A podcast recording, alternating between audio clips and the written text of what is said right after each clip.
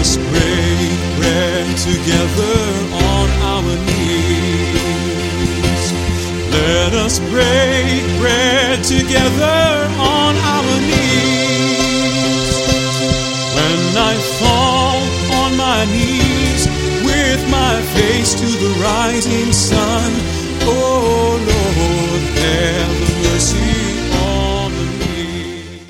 Welcome to Words of Inspiration with your host and teacher, Audley McLean. And now let's hear from Audley. Good morning, good afternoon, good evening, wherever you are and whoever you are. We've come to the season of the year when the church calendar says it's Christmas, and we accept this opportunity to lift up the name of Jesus. Oh, I know Christmas in the world around us isn't about Christ at all. But those of us who have chosen to identify with the Lord Jesus Christ as Savior and Lord want to remember Him all the time. Let's make it clear. There is no Christmas story in the Bible. Christmas came early in the Christian experience or Christian calendar, Christian dispensation, hundreds of years after Jesus Christ had gone to heaven. And it had a kind of a circuitous beginning. And in the minds of some believers, we ought not to celebrate it because it's a replaced in the Christian experience and on the Christian calendar a heathen practice. The date, systems.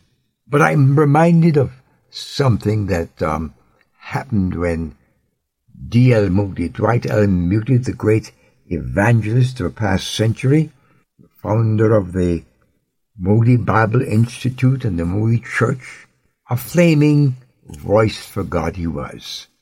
And one, at one of his tent meetings, a man professed to have come to Christ and brought a bundle of money to give Mr. Moody as an offering for the tent crusades he was conducting.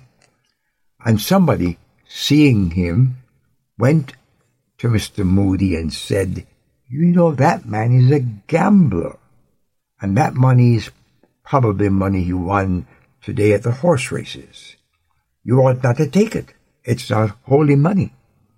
And Moody thought for a moment and he said, You know, the devil has had that money so long.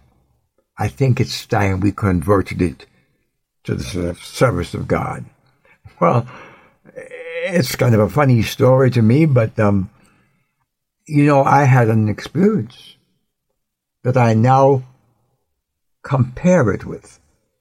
Years ago, when we were working in Buffalo, we worked in the prison system, and some of the erstwhile prisoners came to know Christ. And upon a day, there was a young man we were discipling, and we hadn't seen him for a few days. And on a weekend, we came back in, and there was a wad of money, $300 in bills, on the having been pushed through the slot. We had no idea where it came from. Well, a couple of days later, in the newspaper, it was said that so and so had broken a bank. And I only concluded it probably came from him. We didn't know, we still don't know. But that's the same spirit in which I say to you, enjoy Christmas, but more than all, glorify God for the Christ who came at Christmas. God bless you as we walk through this week talking about Christmas. Amen.